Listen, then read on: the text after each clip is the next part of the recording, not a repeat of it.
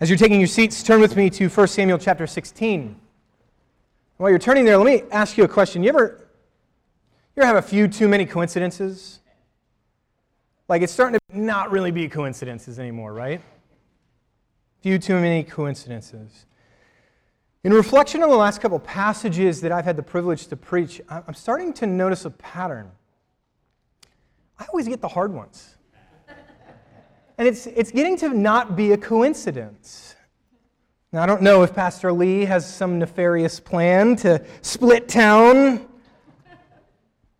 I suspect not. But turn with me now to 1 Samuel chapter 16. Now, you're thinking I told you the wrong chapter. That's because I did. That's the chapter I want to preach.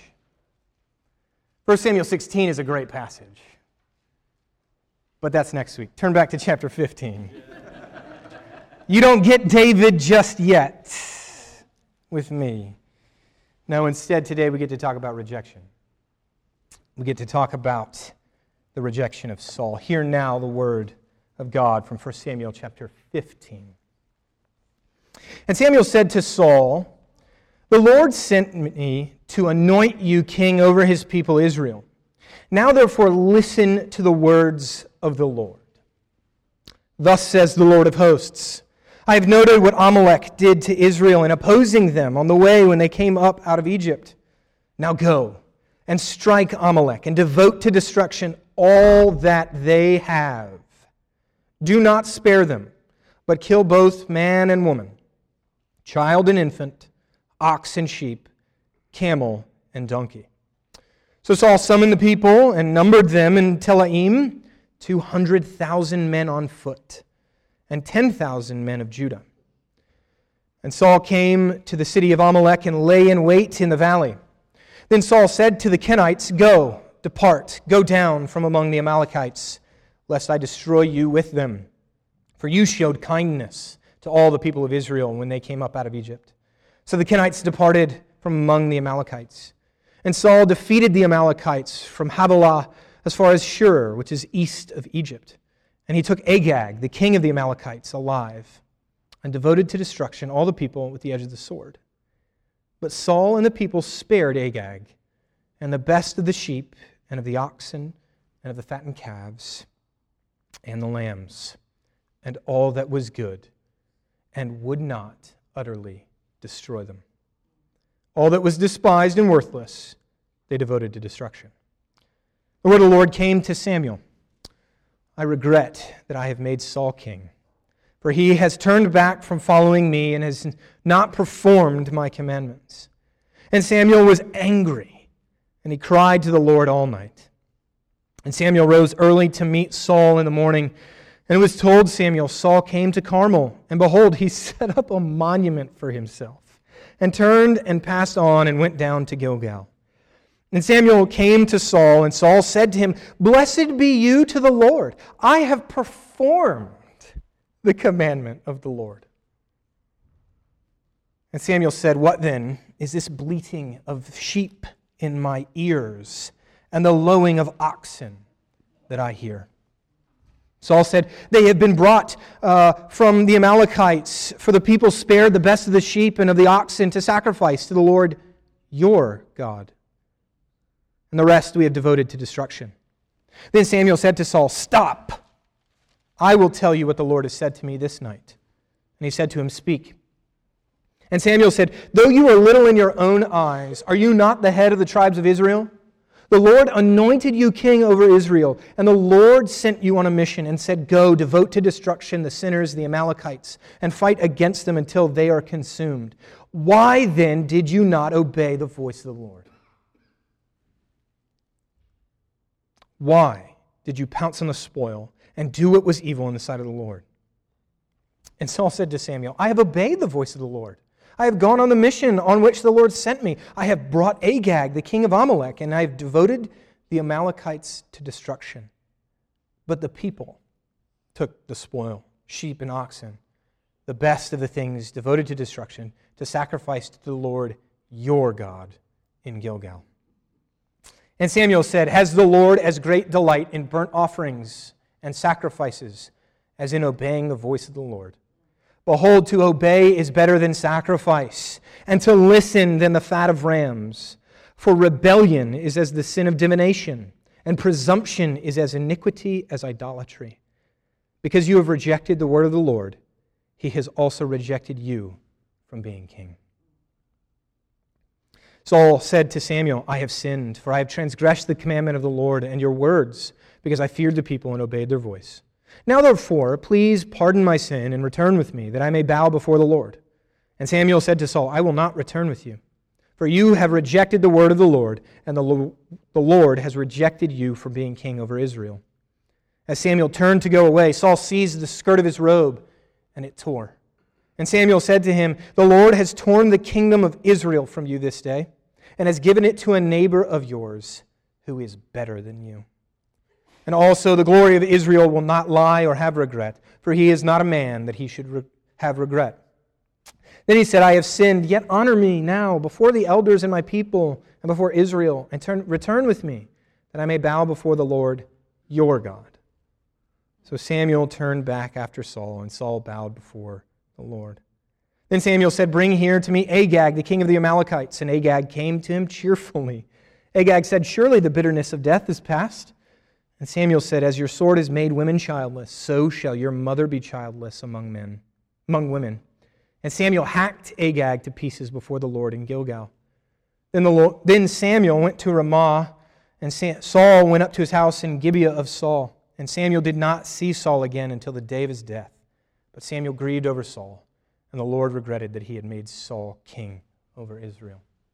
The word of God for the people of God. It's a hard passage. It's a poetic passage. It's got a lot in here. This is a quick summary. Verses 1 through 3, we see the command of Yahweh, the covenant Lord of Israel, given to his anointed king. 4 through 9, we see Saul kind of doing what he's told. Maybe. Samuel finds out from a word from the Lord, no less.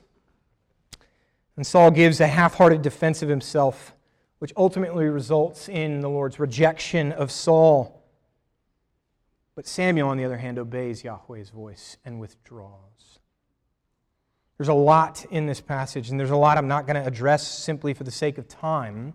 One of those things is the paradox introduced by this passage but I would commend to you the devotional at the end of the bulletin today, which addresses that in detail.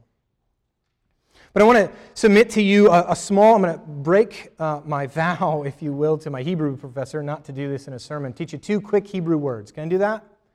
Two quick Hebrew words kol and shema. Now, you've probably heard shema before from the grand shema, Deuteronomy 6. Hear, O Israel, the Lord your God, the Lord is one. Shema is the Hebrew word for listen, hear.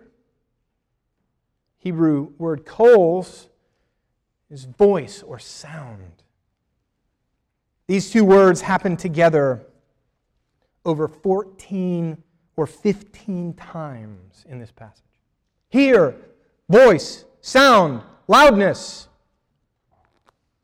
You can hear a cacophony What dominates this passage is many voices, many sounds getting into the ears of Saul. And the question is which one shall, shall Saul deal with? Shall he listen to Yahweh? The people? Will he hear the kol, the bleating of sheep and lowing of oxen, and decide, oh, maybe I should keep those? Or will he listen to the internal voice of his own heart? What is he going to do? Will he wade through this cacophony of sound and seek out the low whisper of Yahweh's voice? No. Instead, he will listen to almost every other voice in this passage than Yahweh's. But I want to see this morning through a, a, lot of detail and a lot of things in this passage three quick things. Three character flaws or consequences of Saul's action. First, I want to look at the deafness of Saul. The deafness of Saul. Secondly, I want to look at the hardness of Saul. And finally, I want to see at that great consequence, the rejection of Saul. So, first, let's examine the deafness of Saul. Have you ever thought to yourself, you know, if the Lord would just come to me in a vision or a dream and just speak to me, would just answer my prayer audibly, if I could hear his voice audibly, and he says, hey, take that job. You're going to make plenty of money, and I'm going to take care of you. That's the job you need to take. You ever had, a, had an impulse like that? Trying to make a decision which house should I buy? Which deal should I go after? Which person should I date? Which person should I marry?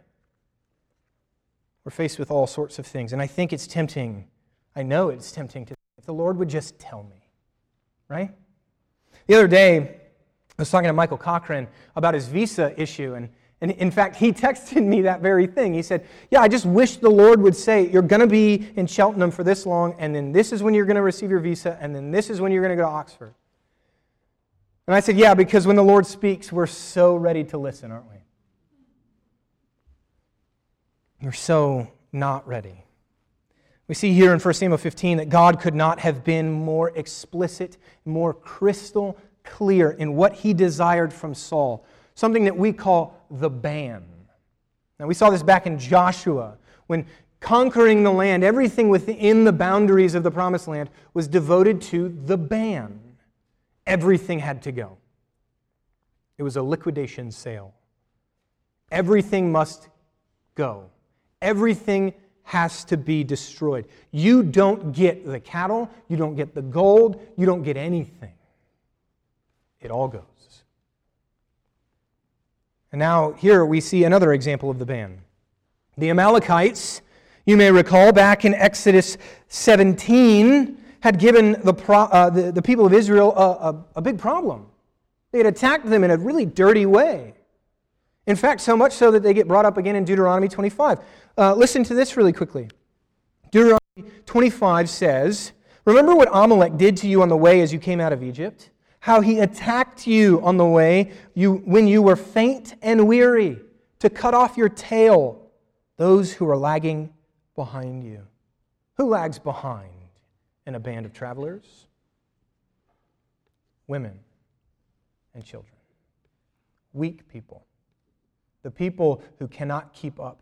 Are we dealing with warriors in this passage? Who did Amalek attack? Israel's women and children and cattle and elderly. It was an underhanded attack to strike at the core of Israel and to be rude in one of the most awful, terrorizing ways. So, what are we to make of this command of the ban? Well, I think in light of Deuteronomy 25, we can understand it a bit better, right? We can understand that, this isn't just merciless genocide. This is just retribution for what Amalek had done to Israel. This is justice. Indeed, this is divine justice upon a people we now know were engaged in child sacrifice. This is judgment upon the people of Amalek for their sins. This is an awful passage, and it's hard to read and it's hard to swallow. And if you want me to make more sense of it, I can try, but not right now.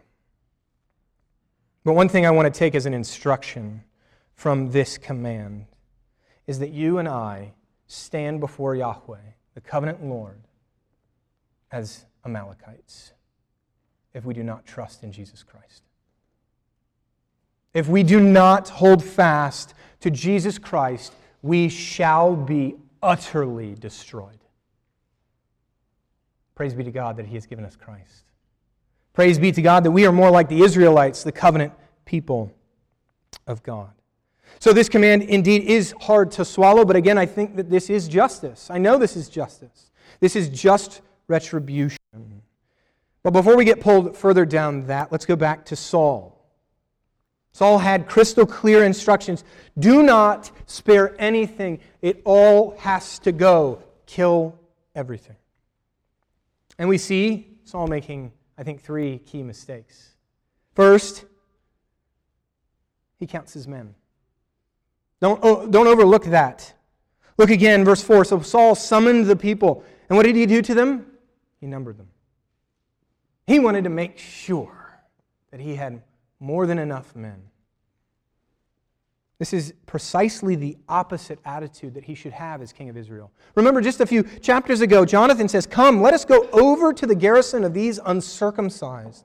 It may be that the Lord will work for us, for nothing can hinder the Lord for saving by many or by few. And two Israelites rout an entire Philistine army. If you're not convinced that this is a mistake, also note that later on we're going to see David count his men. And it costs him dearly. Because Yahweh has to tell his people, Yahweh has to tell you and me all the time that he is providing in his way. He is providing in a better way. That he will give us victory regardless if it's 200,000 or two men. And only one of them has a sword. The second mistake Saul makes is that he spares King Agag. This one's obvious. He lets one of the Amalekites live. He was just told not to do this. And he spares the king. Finally, the last mistake he makes is he takes the livestock. You see, the temptation had already been planted, it had already taken root, and at that point, I'm going to settle for the spoils of war, he says. What's Saul's primary problem? He's got stuff in his ears. He, he hasn't taken the Q tip after his last bath and gotten the earwax out. He's clogged up his ears because he wants stuff. He wants one more. He wants these spoils. He wants to keep his people happy. You see, the 200,000 men are a double edged sword, aren't they? They'll defeat the Amalekites from a worldly perspective, most certainly. But then when they want something, You've got one man trying to say, no, no, no, no, no, no, no, no, don't do that. Saul does not listen to Yahweh, but he listens to the sound of the cattle. He listens to the sound of his people. He listens to his own inward temptation. You've got men screaming. You've got cattle just making an incredible amount of noise. You can imagine in, in the heat of battle, uh, cows, I was just at a farm the other day. Cows get scared when one person walks up on them. Can you imagine 200,000, 210,000 men waging war? You imagine how terrified they are then? You got so much sound that Saul forgets that crystal clear instruction. Destroy it all. Get rid of it. But go back with me really quickly to that exercise we just did. Lord, just speak to me. Tell me what you want me to do. Tell me the decision here. Tell me my future so I can rest easy at night. He told Saul in no uncertain terms what to do, and Saul didn't listen. Do you think you're better than Saul? Do you think you're better than Saul? I can tell you countless times this week that I have sinned against the Lord. And that is me not listening to the crystal clear, explicit commands of God. And I suspect I'm not the only one in this room who's in that boat. Is it in our nature to obey God's word, to hear God's word? The answer is no. The answer is no. But in Jesus Christ, He has given us a new heart. We are, as John 3 says, born again. The Holy Spirit works this, this regenerating power in us to give us ears that aren't clogged to hear the Word of God and to give us the ability and the love of Christ to obey God, to not be like Saul. Lest we wag our finger at King Saul, let us remember we too were like him. So too were some of you, Paul says. But Saul's deafness isn't the only character flaw. Now we've got another one. Deafness has led to a hardening of his heart. Consider with me that point very quickly. Turn again to verse 13. Samuel came to Saul, and Saul said to him, Blessed be you to the Lord. I have performed performed this commandment of Yahweh. Did he? Did he? I love Samuel's retort here. Then what is the bleating of sheep in my ears. You see, Saul's deafness is now clogging Samuel's ears. And as the king of Israel, it's going to clog the people's ears. I just, I can't get a. What is that sound? And it's at this point we see Saul's first opening in this passage. Stop, drop to your knees, confess your sins, and repent. Right? That's what we're, we're kind of like uh, uh, the, the little league coach uh, yelling, run to first base. Right? We're, we're kind of looking at this passage saying, no, Saul, stop. Don't harden your heart further. Confess and repent. Confess and repent. And Saul does what Saul does, what we do. He gets defensive. He rationalizes. No, no, no. We, we, um, uh, we, we, we, we brought the cattle back. Yeah, um, we, we brought it back for sacrifices. Yeah, yeah, yeah. That's a good reason to keep the cattle. I brought the king back. He could still die. I mean, we could, we could do that right now. Yeah, yeah, yeah. No, no, no. I, I've obeyed. It's okay. It's okay. It's okay. You see, he's probably rationalized all this, but don't forget where did he just come from? Not killing the Amalekites. He's, he made a crucial stop, didn't he? Where did he stop? In Carmel. What did he do in Carmel? He built a monument for himself. You see, the hardness had already taken root. The defensiveness and rationalization are an effect of him already having a hard heart. And all this points to the fact that, friends, if we remain deaf to God's word, if we refuse to heed his call, our hearts will stop beating, spiritually speaking. We shall become so calloused and so hardened that we shall seek every rationalization and every defensive measure we can before the throne of God. I'm often struck by uh, Matthew chapter 7 when Jesus says, many will say to me, Lord, Lord, did we not prophesy in your name? Did we not do many great works in your name? And what does Jesus say to him? Get away from me. I never knew you. You're workers of lawlessness. You see, they're defending themselves. No, no, no, no, no. We, we, we did it. The cattle are for sacrifices. I brought the king. We can handle him. You know what we should do in front of the throne of God on Judgment Day, my friends? Just scream over and over Jesus Christ, Jesus Christ. I have no other argument. I know no other plea. Jesus Christ. He has redeemed us from this hardness. But if we remain deaf, if we follow Saul's example, if we do not seek out the Lord, but instead seek after our own lusts and our own devices, our own whatever, we shall be like the man in Pilgrim's Progress in the iron cage. Remember him? In the interpreter's house. What's the problem? He has become so hardened and so calloused that he cannot even bring himself to repent. And where is he? In an iron cage, bemoaning the fact that for eternity he shall not have God. Have you experienced a hardening like this in your life? Have you, have you seen somebody else go through this? I mean, we've seen this, right? Somebody who, who says, Oh, I can do this small little thing, which turns into a bigger thing, and then a bigger thing. And then after you know it, they're rejecting line by line scripture, saying it's irrational, saying that it's full of contradiction all of a sudden you, you get this idea that they're rejecting verse after verse, truth after truth, doctrine after doctrine, until there's nothing left.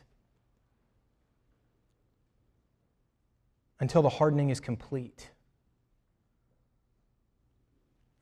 If you're going through that hardening right now, can I say something to you? A couple weeks ago, Pastor Lee got a little provocative and called us all stupid. You remember that? If you're going through that hardening, can I tell you, shut up. Tell your soul, tell those around you, stop talking. Listen for God and His Word. It's not comfortable, you know that. It's not easy to go against our own nature.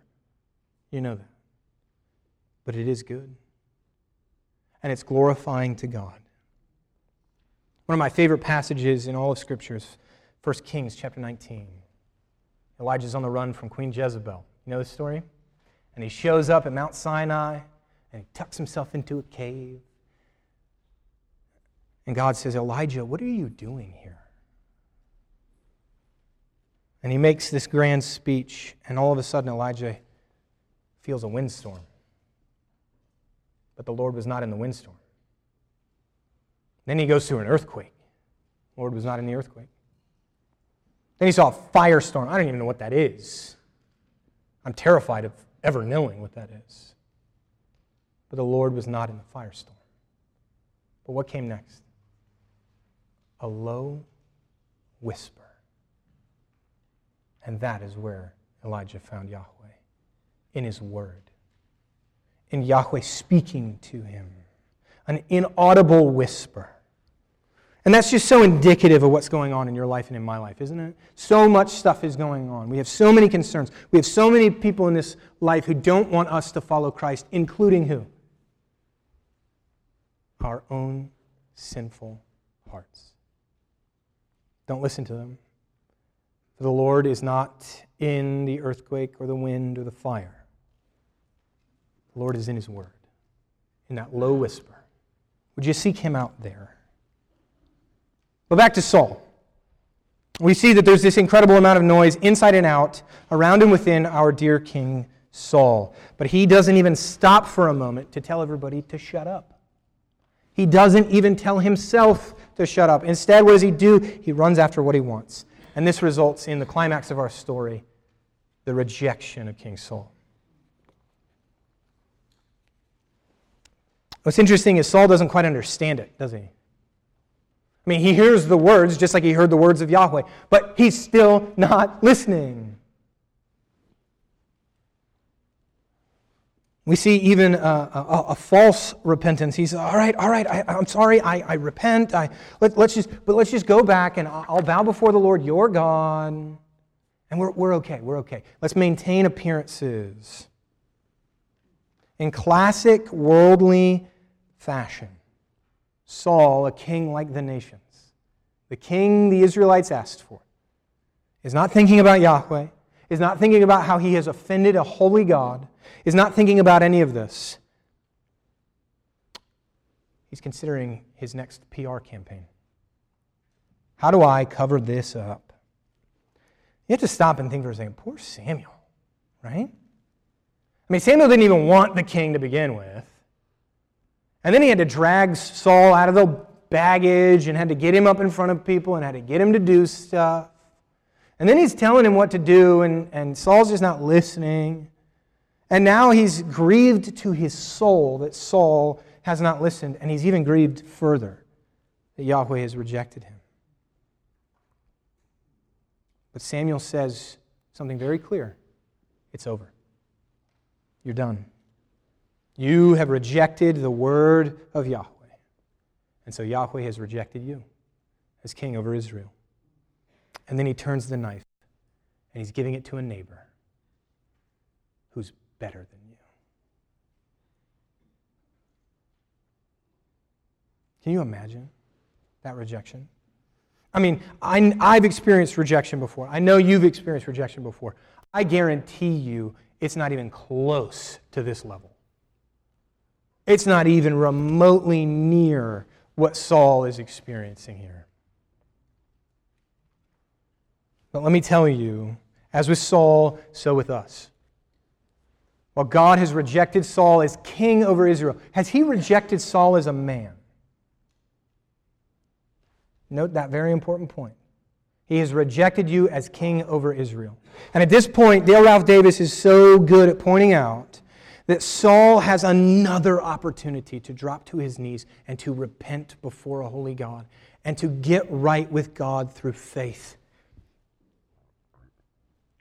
But he doesn't. We're going to see uh, an incredible transformation of Saul. We've seen kind of this hesitant king so far, right? This king, I need a couple hundred thousand more men. Mm-hmm. Okay, now we're ready. Yep, we can go. Not really listening, hiding in the baggage. We're going to see a, a Saul that almost turns into a tyrant now as he watches as the kingdom is ripped from his hands. Friends, I want to tell you this morning that our God has given us the means of acceptance. Do you understand that today? That as Yahweh has rejected Saul as king over Israel, whether or not he rejects him as a man later on, I'll leave that for Pastor Lee. Get one less hard passage off my back. I know one thing that you and I can be and are accepted in Yahweh's sight through Jesus Christ. Do you believe that? Do you trust this low whisper of God's word? Do you go to it telling yourself in that spiritual mirror, shut up and listen to God?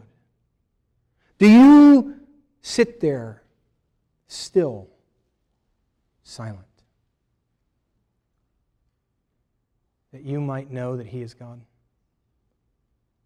Friends, you can only do this in Jesus Christ. And how do we know about Jesus? How do we know that Jesus loves me? for the Bible tells me so. The Word of God is for the people of God. Thanks be unto God. Let's pray. Heavenly Father, you're so gracious. You're so merciful. You're so mighty. And we know that your justice is coming.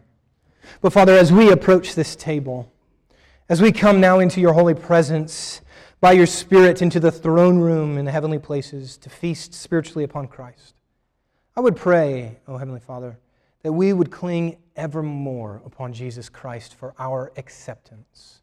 And that we would not be like Saul and like so many friends and family that we've seen elsewhere. That we would not reject you because we're not listening. Father, let us not be like Saul, but let us be like his neighbor who is better than him, Jesus Christ. For we know that without him, there is no hope of salvation. O Holy Christ, redeem us and forgive us our sins. Make us pleasing and acceptable before your Father for no other reason than your grace alone. Would you do that today? We pray in Jesus' name. Amen.